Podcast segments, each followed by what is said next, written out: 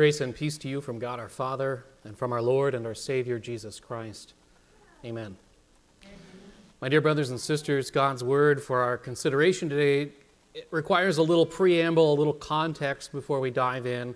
Um, it comes from the Gospel of John, and it happens about a day after that, that one most famous miracle I mentioned when we started, the feeding of the 5,000. Right, as, you, as you probably remember, as you probably learned several times, crowds and crowds of people came to see Jesus. They came to hear what he had to say. And when mealtime came, there was no food for the crowd and nowhere nearby to get that food. And so Jesus took a small boy's lunch and he made it enough to fill the stomachs of 5,000 men, plus the women and children. Now, what do you suppose the takeaway of that event should be? Let's take a look at how the crowd themselves react in our reading today. Once the crowd realized that neither Jesus nor his disciples were there, they got into the boats and went to Capernaum in search of Jesus. When they found him on the other side of the lake, they asked him, Rabbi, when did you get here? Jesus answered, Very truly I tell you, you are looking for me, not because you saw the signs I performed, but because you ate the loaves and had your fill. Do not work for food that spoils, but for food that endures to eternal life, which the Son of Man will give you. For on him God the Father has placed his seal of approval. Then they asked him, What must we, what, what must we do to do the works God requires? Jesus answered, The work of God is this, to believe in the one he has sent. So they asked him, what sign then will you give that we may see it and believe you? What will we do? Our ancestors ate manna in the wilderness, as it is written, He gave them bread from heaven to eat. Jesus said to them, Very truly I tell you, it is not Moses who has given you the bread from heaven, but it is my Father who gives you the true bread from heaven. For the bread of God is the bread that comes down from heaven and gives life to the world. Sir, they said, always give us this bread. Then Jesus declared, I am the bread of life. Whoever comes to me will never go hungry, and whoever believes in me will never be thirsty. This is the gospel of our Lord. At the end of John's gospel, just before this, if you go back and read what leads up to this, Jesus had known, because he was God, that the crowds wanted to take him and make him a king by force if necessary. So he got away from them. He retreated alone to a mountain, and eventually his disciples, I don't know if they got tired of waiting for him or what, they got in their boat and they crossed over the lake to the other side. And in the middle of the night, we get another one of those famous miracles. Jesus joins them he walks out across the water and gets in the boat with them and finishes crossing to the other side. So that's where we kind of pick up. The next morning, he and his disciples are over there. The crowds are looking for Jesus, and eventually, somehow, they, they realize Jesus has slipped past us. We're not really sure how he could have done that, but he's not here anymore. So they start searching for him very diligently. And, and once we once they catch up to him, we get this, this sort of insight into why they're being so persistent, um, which, which seems like a good thing at first, right? I mean, when was the, when was the last time any of us so diligently pursued our Lord or, or went to such lengths to, to spend time with him in his word? If only the crowds had arrived in order to listen to Jesus. But they catch up to him. They ask him a simple question that, that might seem to you or I like an icebreaker. He says, They say, When did you get here? Might seem innocent, but one of the reasons these people had assembled the day before was they'd heard about the miracles Jesus performed and they were kind of impressed by that. And, and you can kind of hear this, this unspoken question you know, you left your boat behind, Jesus. Your disciples already left. We knew you were here. How'd you get over here? Did you did you fly, Jesus? Did you teleport? Did you walk on the lake? Jesus is not interested in, in this banter. And so he cuts right to the heart of the matter, and with a, a solemn oath in the, the Greek, he says, Amen, Amen. He tells them in their hearts why they're there. You're not here because you saw miracles and you want to learn more about the person who did those miracles. You are here to get another free meal. Instead of marveling at the gift and letting it draw their eyes to the giver, instead of wanting to know more about this, this wondrous person who can do such things and, and what it means for them, their focus was on what was in their hands. The focus was on themselves. The meal was done, and their thought was maybe there's more. The bread that Jesus had given them the day before was meant to show them who Jesus was, that he was someone special.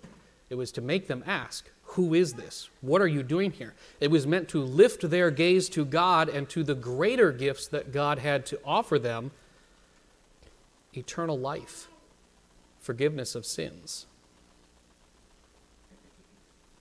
Instead, they were just hungry again. The crowd didn't care so much who this Jesus really was. They didn't care if he was a prophet or the Messiah or what. What they cared about is if they could get more something for nothing out of the guy. they were supposed to seek God, and they didn't. And as much as Jesus tries, as their conversation progresses, things don't get any better. He is incredibly patient with them. He says, Don't, don't waste your energy trying to store up what is only going to be destroyed. Don't think about that, whether you eat it or it, it, vanishes, or it spoils, or it's stolen from you, or you have to die and leave it behind, it won't last. Work instead for the food that endures to eternal life, he says. The, the food that comes from the Son of Man, the one that God has sealed as his messenger. Do you get how important this is? And the crowd says, okay, we're kind of tracking here. What's the cost? What do I have to do to get this food from God? And Jesus gives the answer God gives throughout Scripture. He says, You don't do anything. You believe in the one that God sent. You believe in Him, and the food is yours. There is nothing to do. You'd really hope that would land. But did you notice the crowd's reaction? It's extremely manipulative. Okay, Jesus, you say we're to believe in the one who, who, who God sent, and I, we're, we're assuming that's you. All right. So how about how about a sign so that we know we can believe in you? How about a sign so that we know you're really from God? You know, our ancestors had free lunch in the desert for like decades. You know, that was pretty impressive. Wink, wink. You could do something like that. Back to meals again. Back to wanting to be fed. He's talking about their eternal life, and they just want another handout. Jesus tries to explain further. He says, No, the bread you should be concerned about is the true bread that the Father has to offer. The true bread is the one who comes down from heaven and gives life to this world. That's what you want. And apparently, they only hear the word bread because they say, Well, give us that bread. Because we ate bread yesterday and we're still hungry.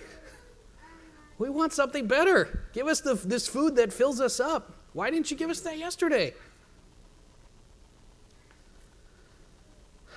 Jesus says it plainly I am the bread of life. He who comes to me will never go hungry. He who believes in me will never be thirsty. Kind of hear the silence that follows a statement like that doesn't get much more plain.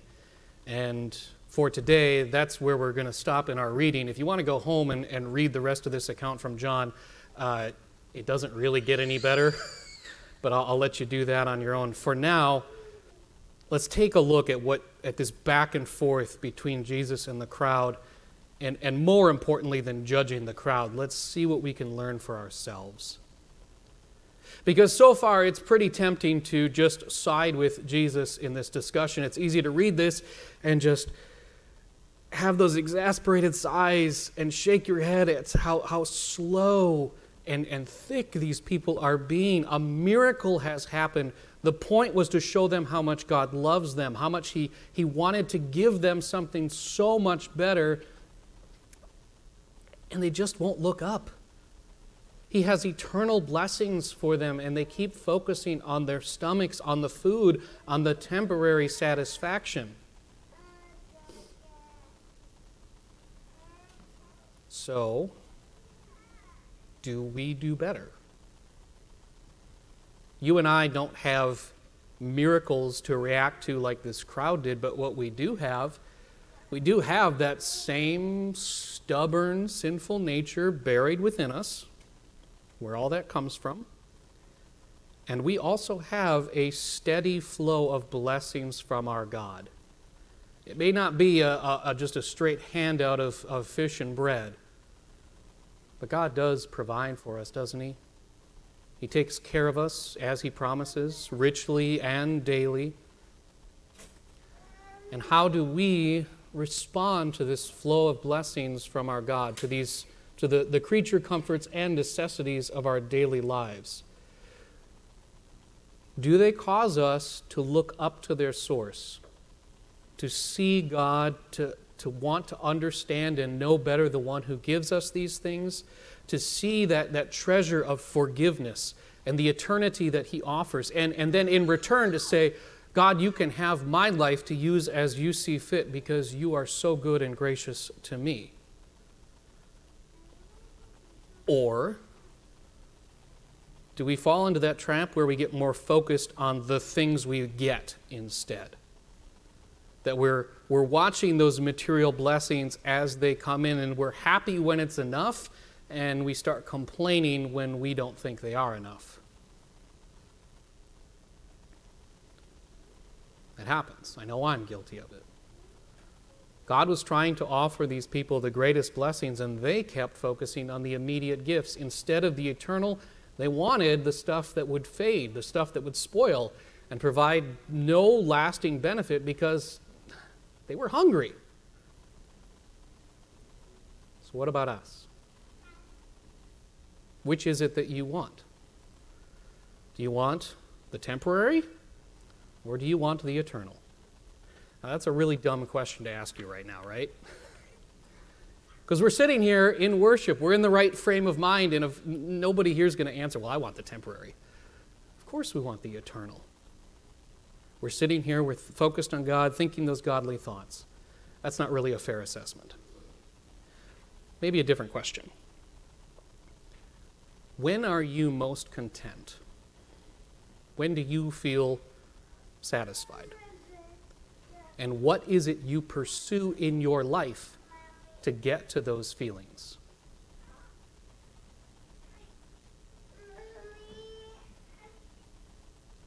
That cuts a little deeper for me. Because I'd wager that more often than we should, and I, am not judging anyone here, I don't know you well enough to do any of that, but I, I'd wager that more often than we should, we chase earthly things to find those feelings that, that being content and being satisfied with our lives to us is the right combination of things like location or company or creature comforts. And, and even if we manage to, to mix the right concoction of those things in our lives, they, they don't last. And so we tend, tend to spend a little more time than we should chasing the next thing that's going to make us content, the next vacation, the next party, the next toy that we're going to buy. And when we don't get what we think we need to be happy, when we can't have that, that whatever it is that we chase after, is it whining? Is it complaining, stamping your feet? When we don't get the earthly peace and comfort we think we deserve, do we turn to God with indignation or self pity and say, Why me, God? Why aren't you taking better care of me? Again, only you know your heart, only you know your actions. I'm just asking you to ask the questions. But, friends, don't work for the bread that spoils. Work for the food that endures to eternal life. Don't let your eyes get stuck on the mundane like this crowd was. Lift them toward the eternal, toward that which lasts. And understand the effect that the bread of life has on your life. Seek it above everything else because there is joy in feeding regularly from God on His Word at home and in worship. Don't do it as something just once in a while because you think that's going to keep God happy with you. Do it because it, it really brings the contentment we're always seeking. And so if we if we examine ourselves carefully and we, we find that our attitudes and, and our actions are lacking, if we find ourselves focusing too much on the, the spoiling bread that's here in this world and, and not enough on the food that, that God has to offer us that lasts us for eternity, friends, that's perfectly normal. Because again, each one of us is sinner and saint. And even with the faith in our Lord that we have, do we still have that old self in us that's trying to steer us off course.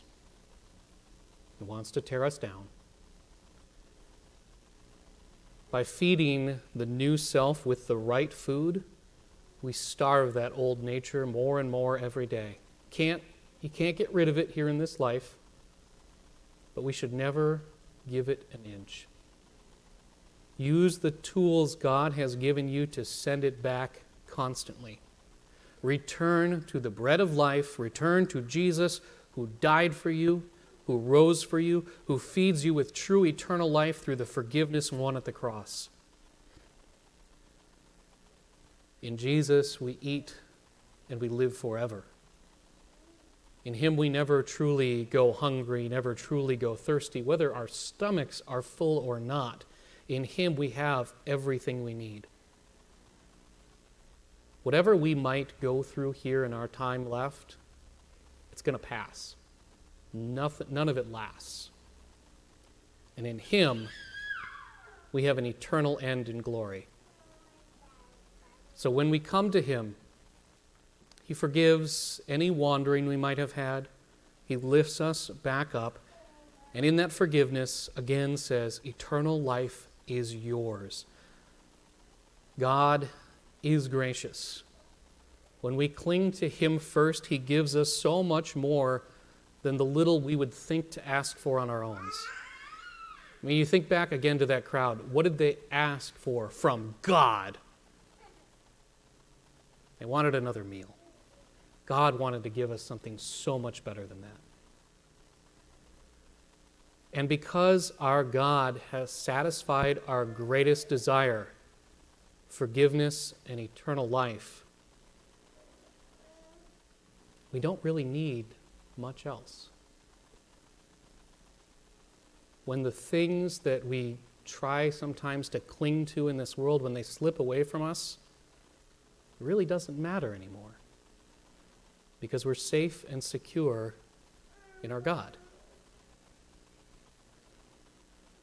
So, brothers and sisters, feed yourself on a steady diet of the bread that lasts. Don't waste energy building up food that will spoil building up in this world is just a sandcastle on the beach. Sooner or later, someone's going to come along and kick it over, the waves will take it down, or it's going to be time to pack up your shovel and go home.